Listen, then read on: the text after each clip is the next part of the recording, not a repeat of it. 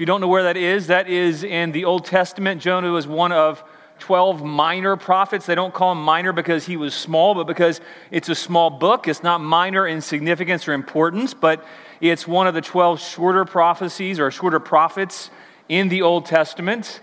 So go ahead and turn your Bibles to Jonah, and we've got a treat for you. We're actually going to read the entire book of Jonah. Now, don't panic because it only takes about six minutes or so.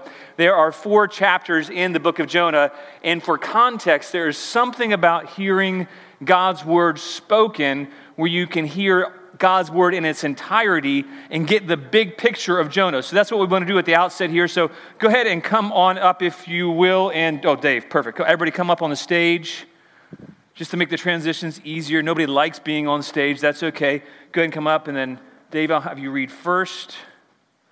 And let's turn your Bibles to Jonah. I encourage you to follow along in your Bibles. We're going to be reading Jonah 1 through 4. It is not on the overheads on purpose. Just hear God's word, follow along in God's word, and let's listen to what God has to say to us. Jonah chapter 1. Now the word of the Lord came to Jonah, the son of Amittai, saying, Arise, go to Nineveh, that great city, and call out against it, for their evil has come up before me.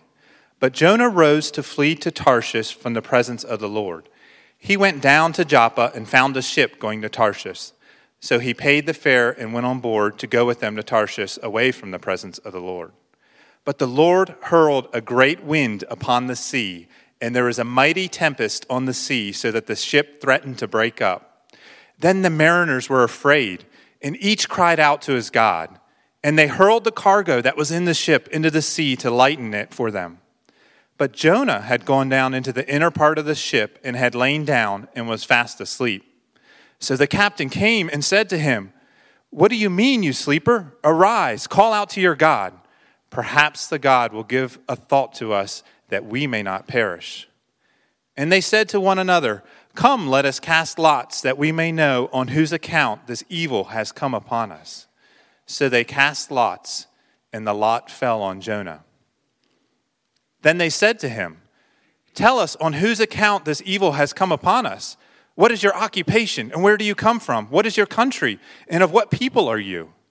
And he said to them, I am a Hebrew, and I fear the Lord, the God of heaven, who made the sea and the dry land. Then the men were exceedingly afraid and said to him, What is this that you have done? For the men knew that he was fleeing from the presence of the Lord because he had told them. Then they said to him, What shall we do to you that the sea may quiet down for us? For the sea grew more and more tempestuous. He said to them, Pick me up and hurl me into the sea, then the sea will quiet down for you. For I know it is because of me that this great tempest has come upon you. Nevertheless, the men rowed hard to get back to dry land, but they could not, for the sea grew more and more tempestuous against them. Therefore, they called out to the Lord. O Lord, let us not perish for this man's life, and lay not on us innocent blood. For you, O Lord, have done as it pleased you. So they picked up Jonah and hurled him into the sea.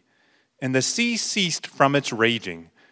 Then the men feared the Lord exceedingly, and they offered a sacrifice to the Lord and made vows. And the Lord appointed a great fish to swallow up Jonah, and Jonah was in the belly of the fish three days and three nights.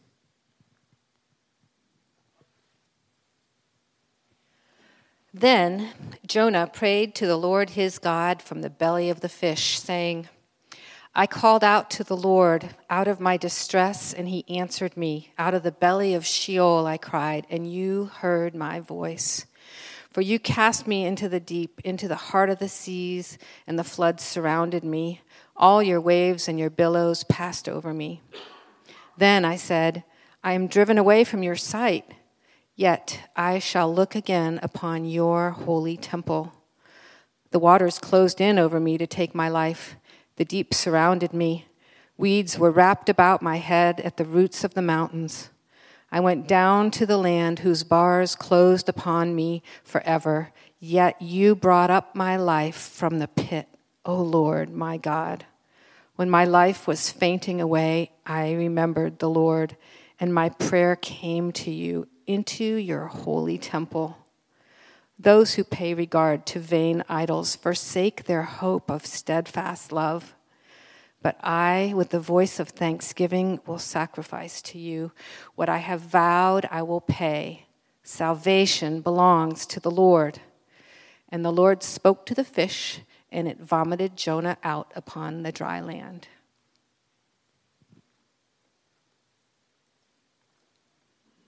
Then the word of the Lord came to Jonah the second time, saying, Arise, go to Nineveh, that great city, and call out against it the message that I tell you.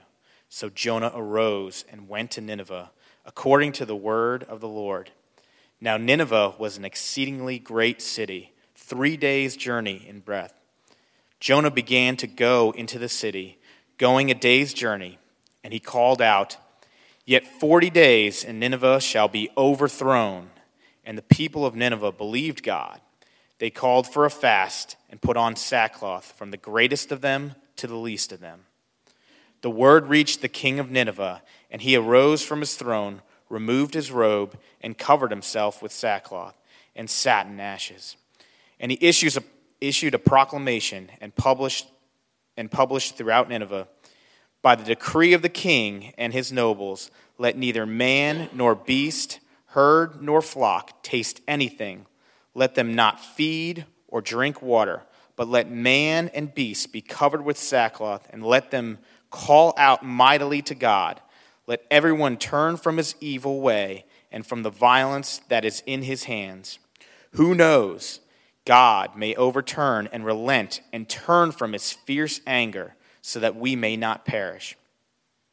When God saw what they did, how they turned from their evil ways, evil way, God relented of the disaster, and he had that he had said he would do to them, and he did not do it.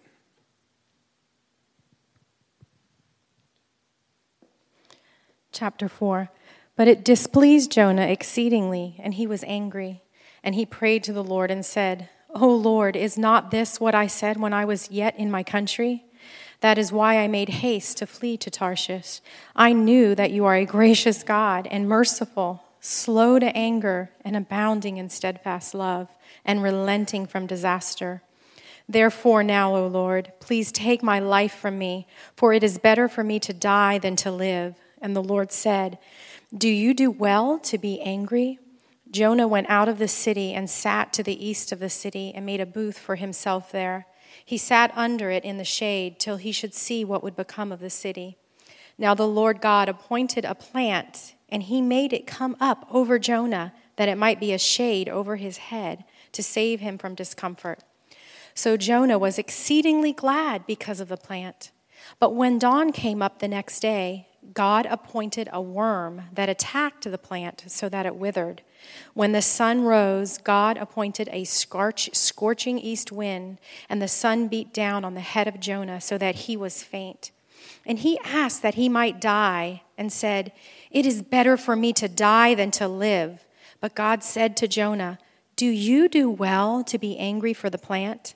And he said, Yes, I do well to be angry, angry enough to die. And the Lord said, You pity the plant for which you did not labor nor did you make it grow, which came into being in a night and perished in a night. And should not I pity Nineveh, the great city in which there are more than a 120,000 persons who do not know their right hand from their left, and also much cattle?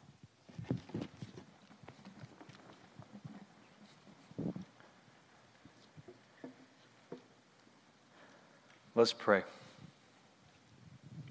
Father, thank you for your word.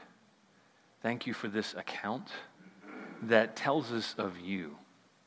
God, that tells us of your nature, of your character, of your ways of interacting with humanity.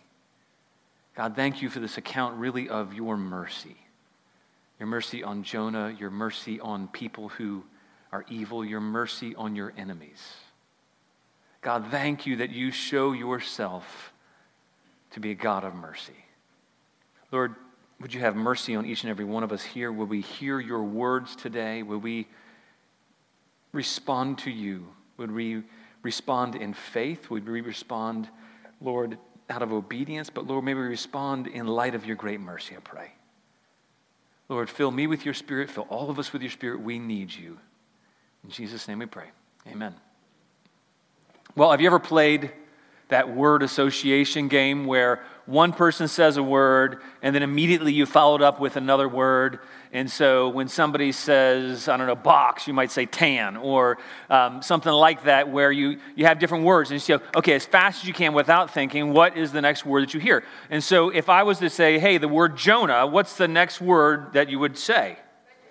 Veggie Tales and then whale. Okay, good. So that's generational differences there.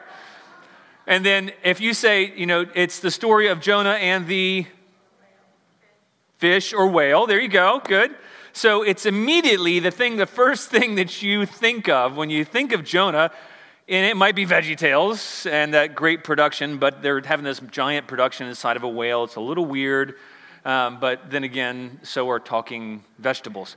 But anyway, so if you think of Jonah, most people in, in today's world, even unbelievers, if, they, if you mention, hey, have you ever heard the story of Jonah? They're like, oh, yeah, I've heard the story of Jonah and the whale.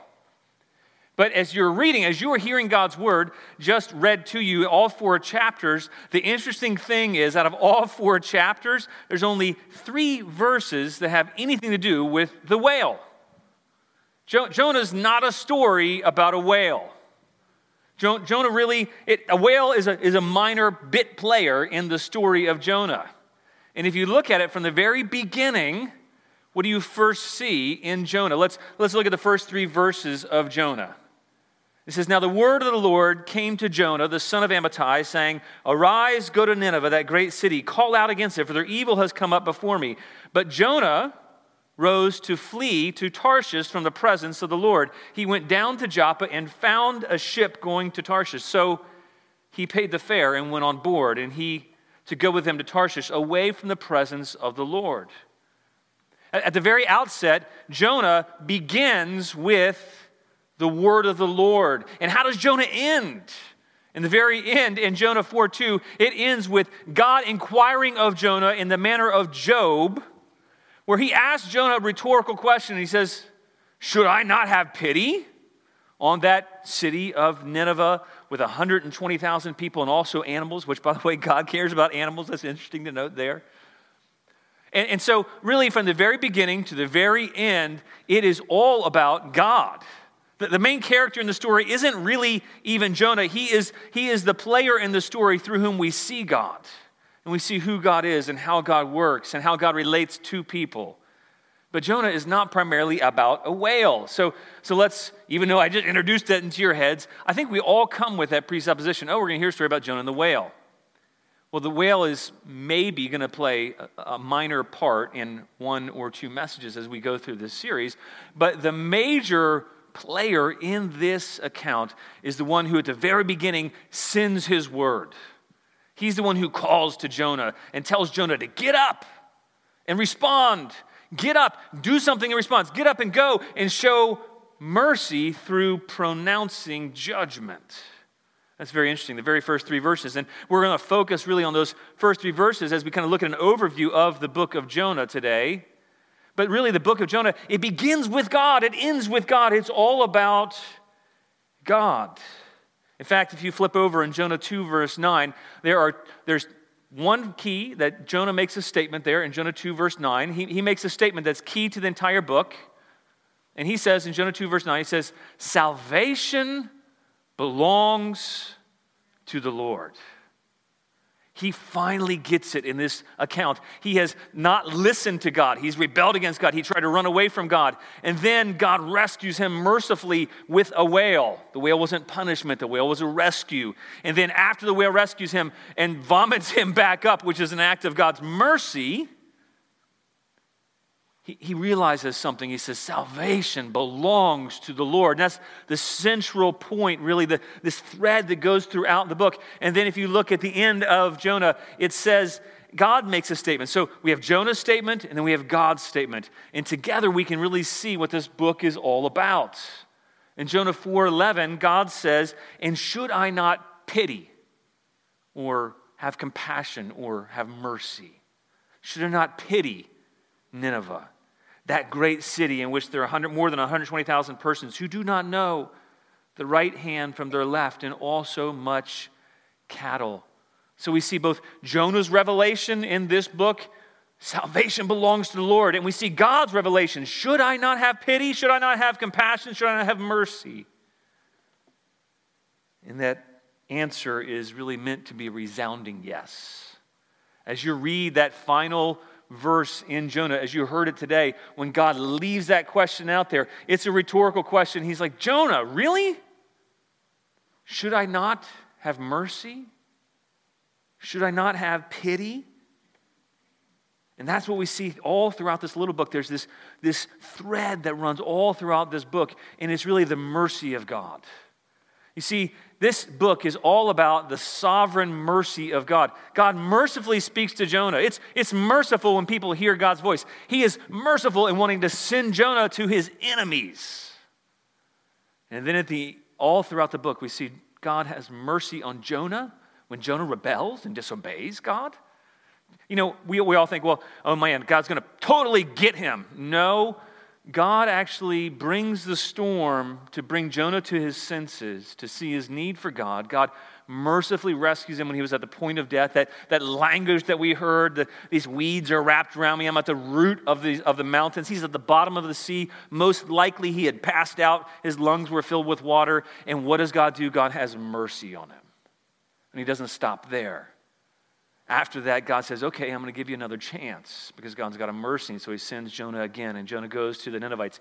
And then God doesn't destroy Nineveh. Why? Because he has pity, he has mercy on them. That's, that's the theme all throughout that, all throughout the book of Jonah. That's, that's the theme. And, and so, what we're going to look at this morning is that in his mercy, God speaks so that people will respond to him. That's, that's, that's the thing we're going to look at this morning is that in his mercy, God speaks so that people will respond to him. You know, God didn't have to speak to Jonah. He, he didn't have to send Jonah. He didn't, he didn't need Jonah. He didn't have to respond when Jonah warned the Ninevites. But God's a God of mercy, so he sent his word. He sent his word to Jonah. He sent his word so that people of Nineveh would hear and respond and repent. God is merciful, so he gives us his word so that we can respond to him. But what do we see is that to begin with, Jonah, he, he, he hears God's voice. Now, for us today, we might take that for granted, but they didn't take it for granted in the Old Testament. It was unusual, it was rare for people to receive God's word. And the very first thing we see in this verse first is that God's servant hears his word. God's servant hears his word. It says, Jonah, the son of Amittai, the word of the Lord came to Jonah, the son of Amittai. Now imagine if your name was Jonah and you were the son of Amittai and, and the word of the Lord came to you. What a merciful thing.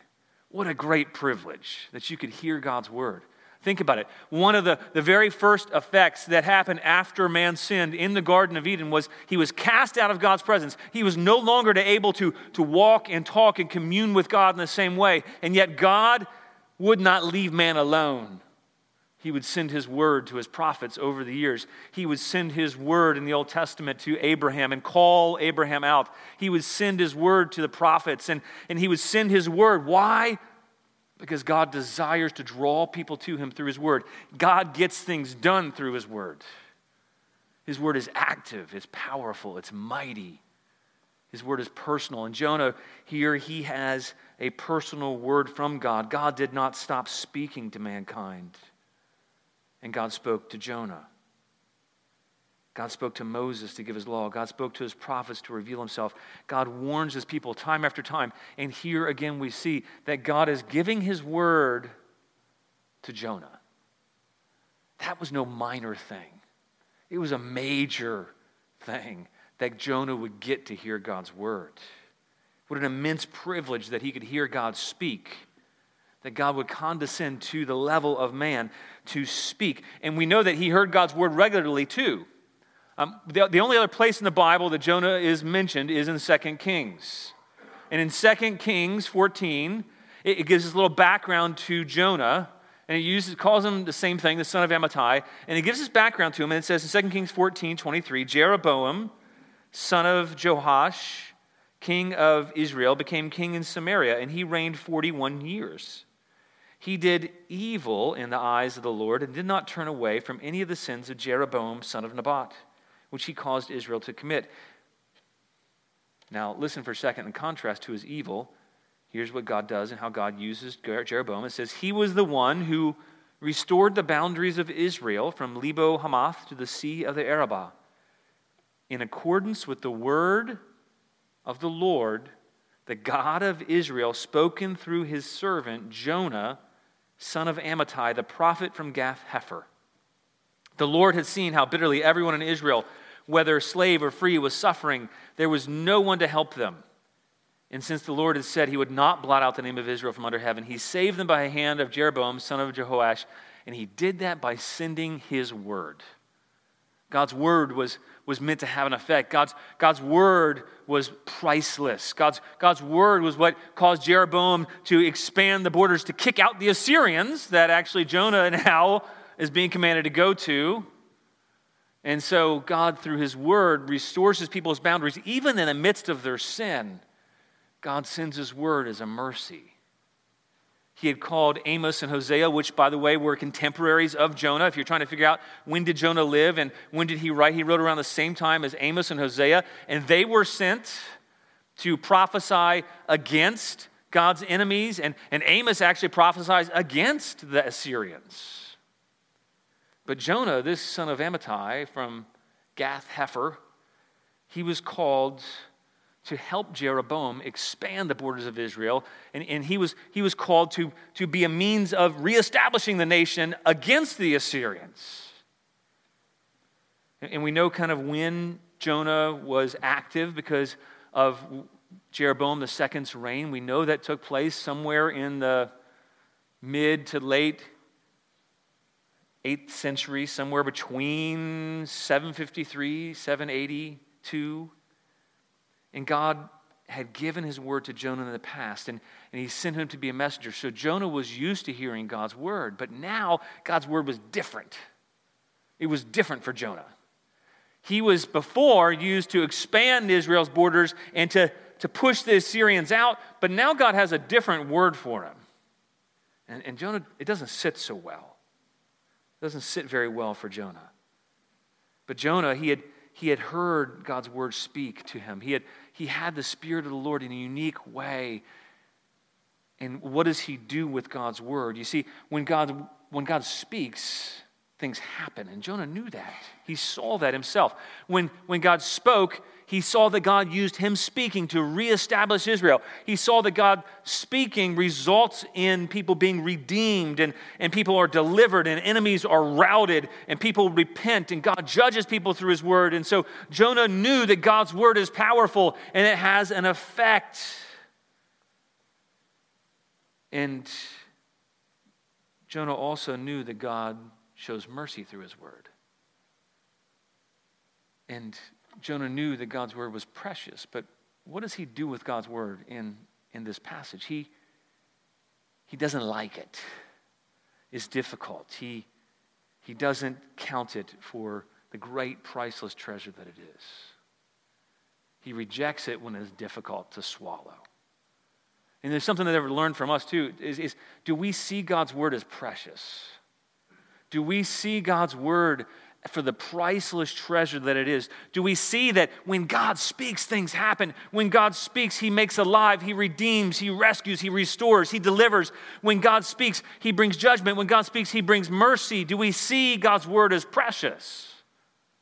That was how He intended for Jonah to respond. How do we respond to God's word? Do we realize the great privilege that we have today? You know, in Jonah's day, he didn't have the Old and now the New Testament. He didn't have all of these things written down. He, he had a few pieces of God's Word. He, he likely had the Pentateuch. He, he had pieces of God's Word, but he didn't have the richness that we have, the fullness of God's Word. And now in the New Testament, the Bible says that we all that we need for life and godliness is in God's Word. Do you see it that way? Do you see the fact that we've received God's word and that's how we get life? And that's how we know how to live godly lives. Do we see that God's word is meant to bring us mercy? Yes, God's word speaks a word of justice, but it also speaks a word of mercy. Do you see the love of grace and grace of God in His word for you today? Do you see it as a privilege to hear, hear His word?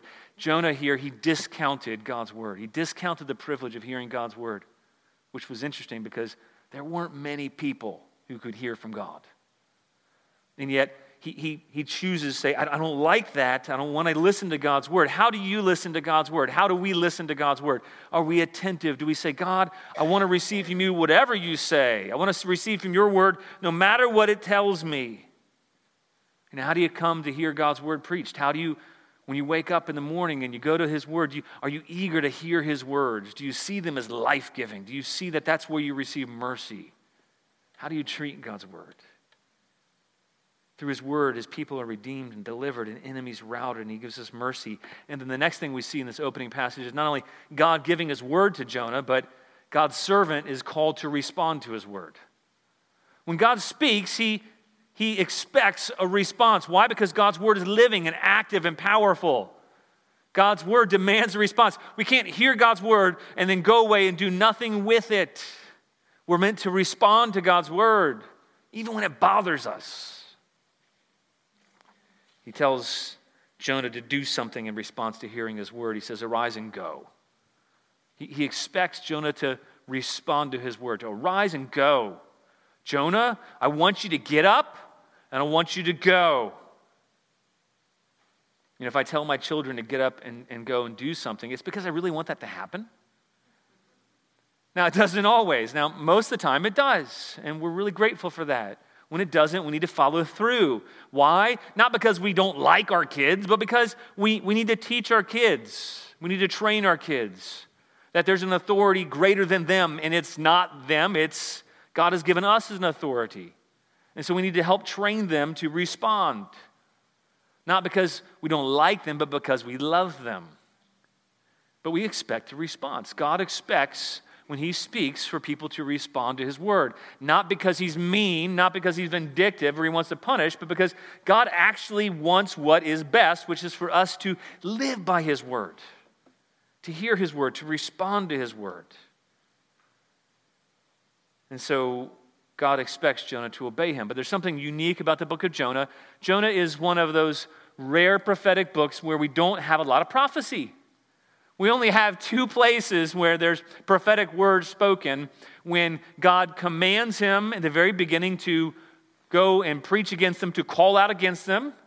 And then he tells them, yet, yet 40 days, and God will destroy Nineveh. That's nearly the extent of all we see prophecy in that. But, but Jonah is a prophetic book in the sense of it's God sending a prophet, and how does the prophet respond to God's word? And then how does God make known his mercy.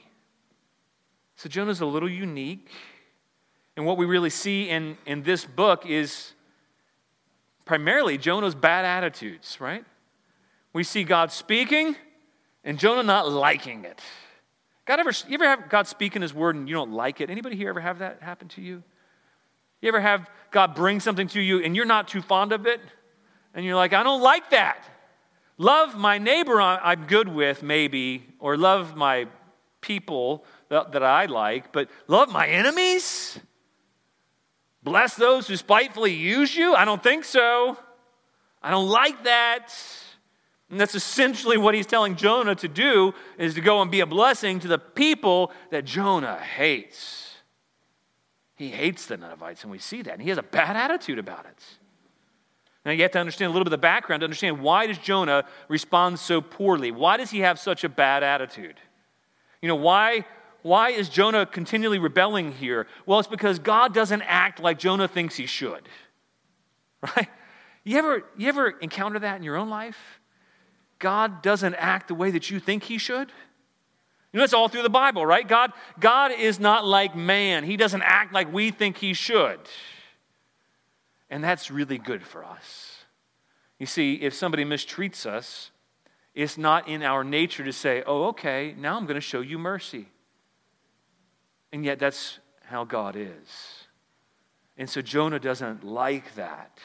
He's not fond of that. And it's, it's important to know a little bit about the background. What is Nineveh? Nineveh was a city in Assyria. And Assyria back then was a major world power. And it was in the region. I think I have a map for you somewhere. I think, did the map make it up there? Perfect. So the Assyrian Empire is over there to the right of Israel and it's in, in the area between the Tigris and Euphrates. They become a dominant world power probably about 70 or 80 years prior to this. Um, they had already been in the practice of kidnapping people from Israel and terrorizing Israel. They were the ancient terrorists. And when I say that, I mean that with every bit of the word. They were far worse than any terrorists you can think of today.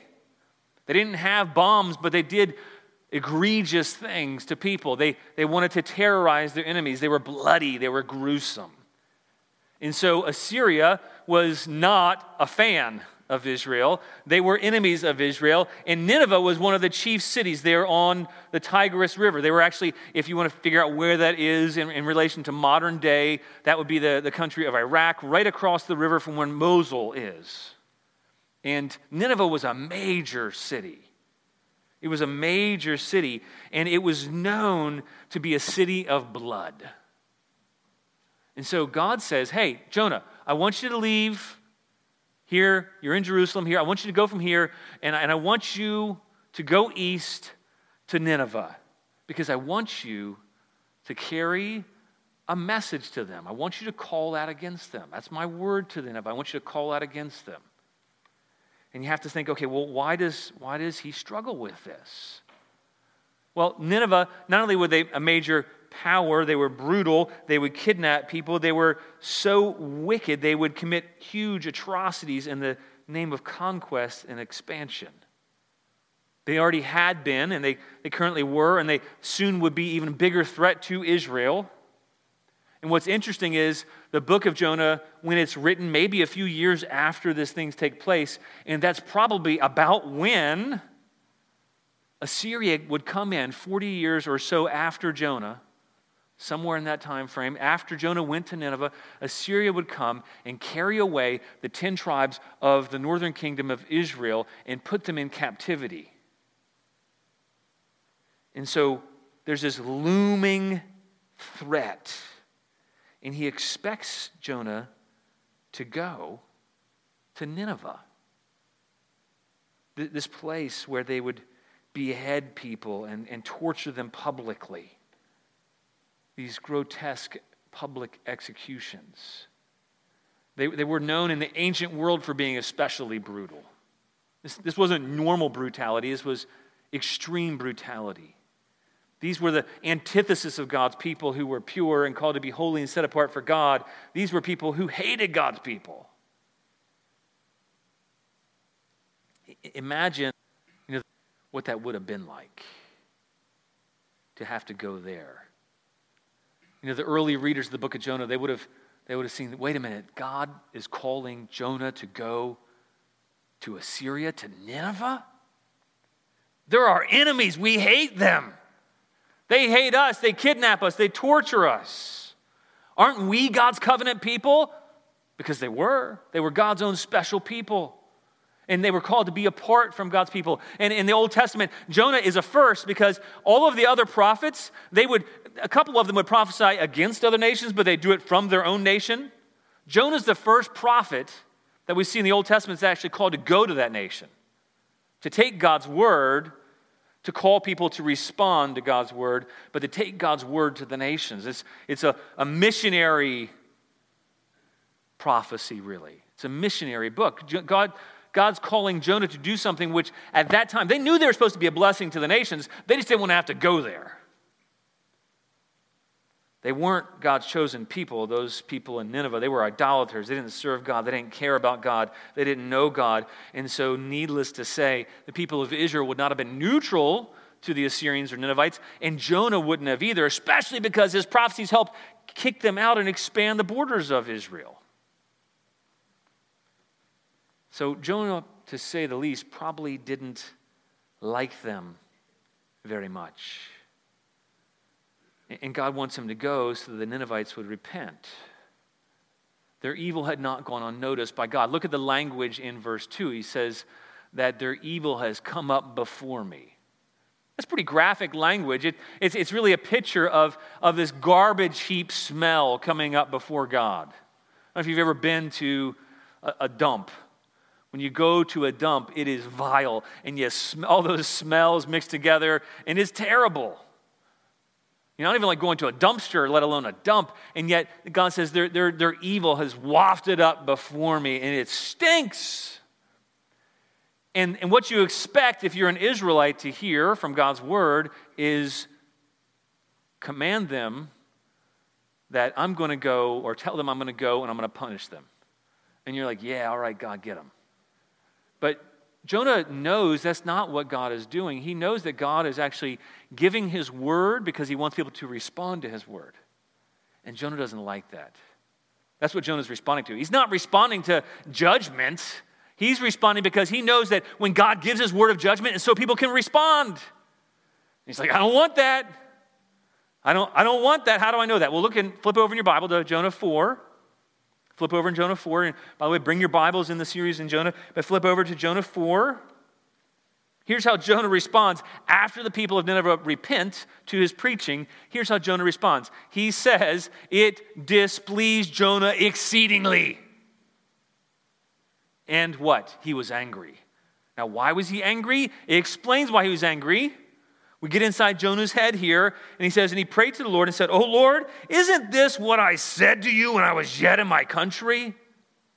Oh, this is why Jonah doesn't want to go. Because he knows when God speaks a word of judgment, he wants people to respond to him, he wants to extend mercy. So, so look in Jonah 4 2 says, Oh Lord, is this not what I said when I was yet in my country? That is why I made haste to flee to Tarshish. For I knew and he's not happy about this, by the way. He's saying this with an attitude. He's saying, For I knew, I knew, God, when you spoke a word of judgment, it was because you wanted people to respond to you. He says, For I knew that you're a gracious God and merciful,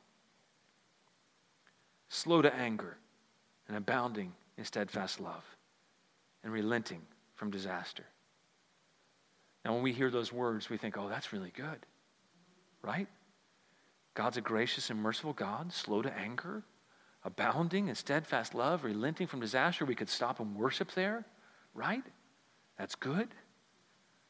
Not the Jonah, because this was the Ninevites. He didn't want to go. He knew at the very beginning when God says, call out against them, he says, I knew you were going to do that, and that's exactly why I went down to Tar. Instead of going up and obeying you, and there's just positive imagery, he says, I went down. I went down to Joppa. And then I went down into that ship because, God, I don't like that you don't do things the way I think you should. I don't like, God, the fact that you are a God of mercy instead of just carrying out your justice and punishing the people I don't like. I think we can relate to a little bit of that, can't we? You know, there are people probably that you feel deserve God's justice, that do deserve God's justice, that you don't like. And yet God calls his word to be carried out, for his, his words of justice to be communicated so that people will respond to him and he can show mercy. And Jonah, though, has a problem because he knows that God's word is effective, it results in things. God desires to show mercy to Nineveh through proclaiming his justice, and so he runs. Instead of obeying God, he does just the opposite. What do you do? What do we do when we don't like what God says? When it's difficult, when it's uncomfortable? Jonah runs here. He says, I don't like God's word. And it's not surprising. To, to put yourself in Jonah's shoes for just a minute, think about ISIS, okay? The Islamic State. They have engaged in gross terrorism. They have committed unspeakable atrocities, crimes, global terrorism. Imagine that you were personally affected by them. Maybe uh, friends and family members, relatives of yours have been kidnapped, horribly brutalized, murdered by ISIS. Now imagine that God is saying, Hey, I want you to go to, let's say, Raqqa It's, it's the, the stronghold of where ISIS still remains. And I want you to go to the place where Abu al Baghdadi, the leader of ISIS, is, and go to Raqqa. And I want you to go and call out against them. You, you might have some issues with that, especially if they brutalized and killed your friends and your relatives, they'd taken them away captive, they'd kidnapped them. You would have some concerns about that. Yes, I know that we all think, oh, turn the other cheek. But when, when something's happening to you and your friends and your family, it is not so easy. And so, not only that, it would have been a little physically intimidating as well. Can you imagine right now? Okay, get on a plane, go to Raqqa, and go in the middle of the town square where they recently beheaded some folks. Go there, call out against them, and tell them that, that they're all going to be wiped out unless they repent, and see how well that goes for you. So Jonah would have been scared for his physical safety, probably as well. But the bigger thing is, he, was, he didn't like it because he knew that God's word was able to transform them, to cause them to repent. And he struggled with it, with people he hated getting mercy people who did deserve justice. And can you imagine? Okay, let's say, do you really want ISIS to receive justice or do you want them to receive mercy? If they kill your friends and your family, would you want them to receive God's mercy? In His grace, God's not like us. He's not like us at all. And so Jonah, in effect, says by his actions, I don't want anything to do with that. I don't like it. That doesn't even seem fair. How in the world can God let bad things happen like that? That's how we respond today as well. How could, how could God let bad things happen like this? Is, is God not a God of justice? And so Jonah says, No, I'm going to I'm gonna, I'm gonna go my own way. Now, when it says he tried to leave the presence of the Lord, doesn't mean that Jonah actually thought he, he, that he was going to go somewhere where God wouldn't see him. No, he was going to go from where God's manifest presence was. He was going to go away from God's people, go away from where God had called him to be, where people knew about God. He didn't want to be reminded of God. He wanted anything to do with God. He was like, I'm going to go my own way. I don't like this. And somehow, that's, sometimes we respond that way as well. When we don't like God's word, I don't want anything to do with God's people. I don't want anything to do with God. I don't want to hear from God. I don't want anything about to do with God.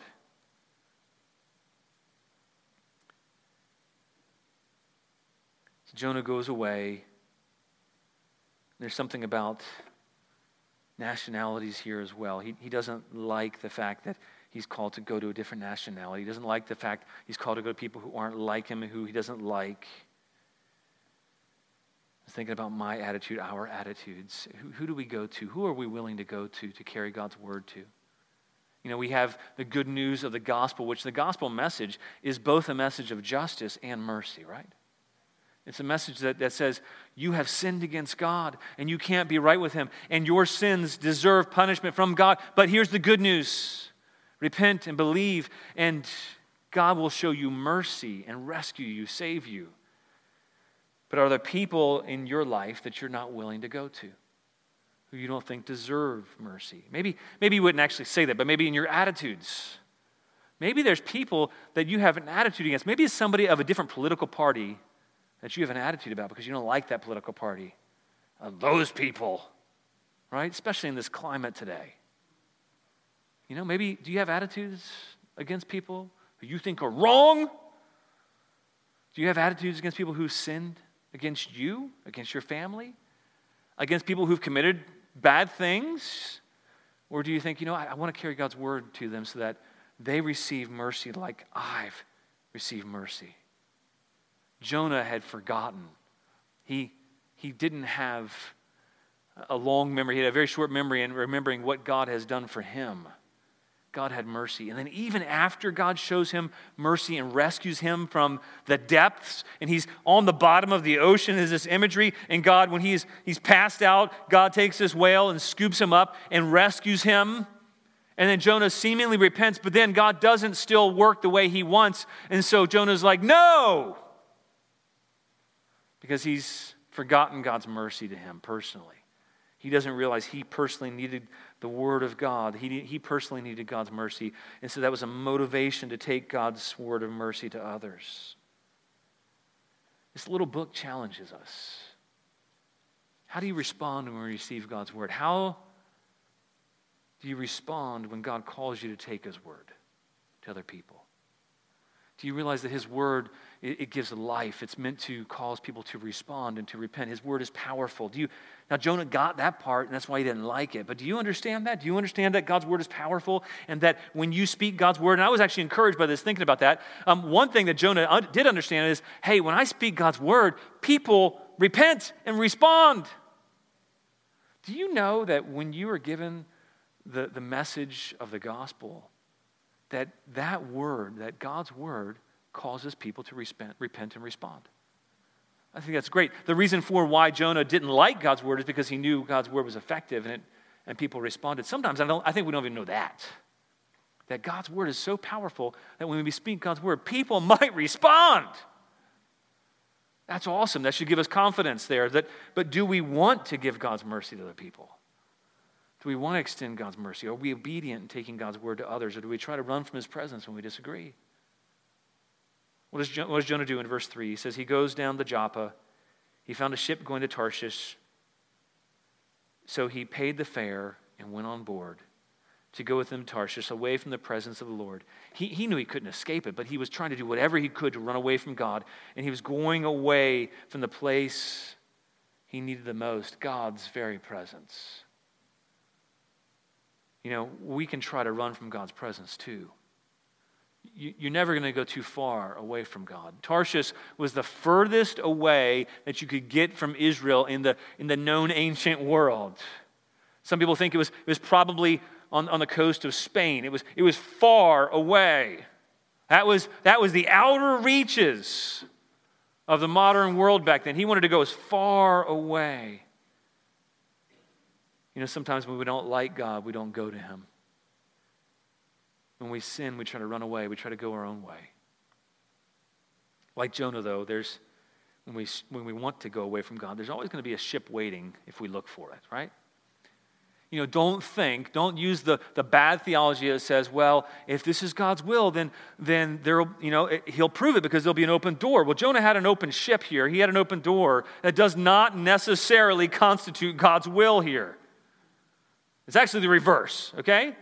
It, when Jonah wants to find a way to go away from God, oh, it's going to appear. Why? Because the devil's going to make those things available.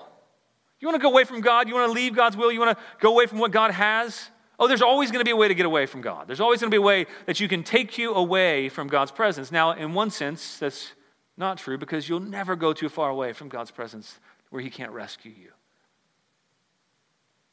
But when you look for something to take you away, it's, it's going to always be available when you look for it.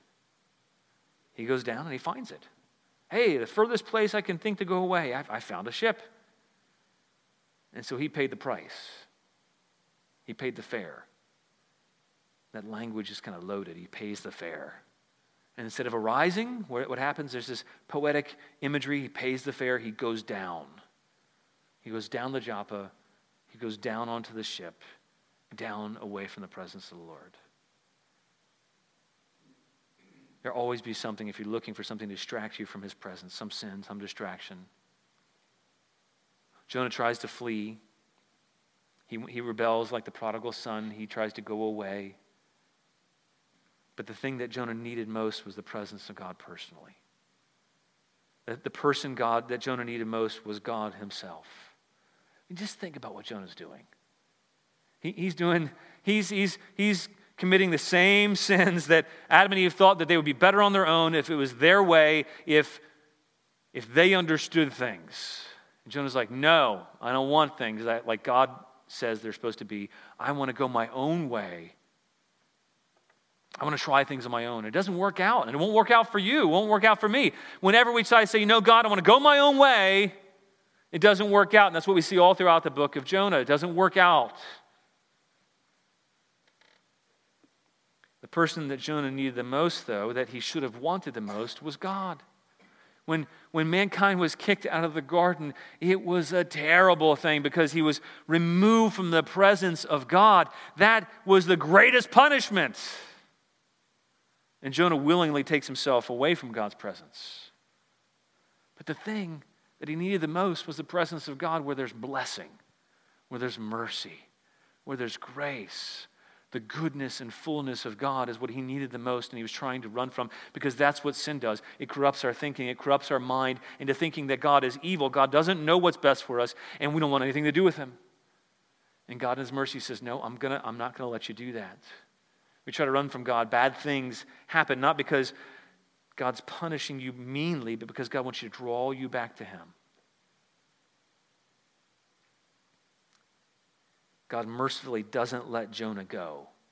He causes the storm to kick up, and we're going to see that in a few weeks. And, and then we see that he sends a fish in his mercy.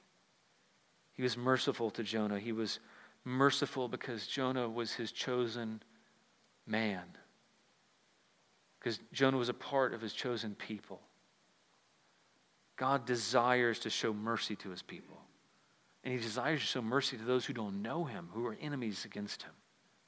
And if you're here today and you are an enemy of God, if you if you're going your own way, if you are have rebelled against God, if you've not turned to God and repented and believed in him, he he wants you to hear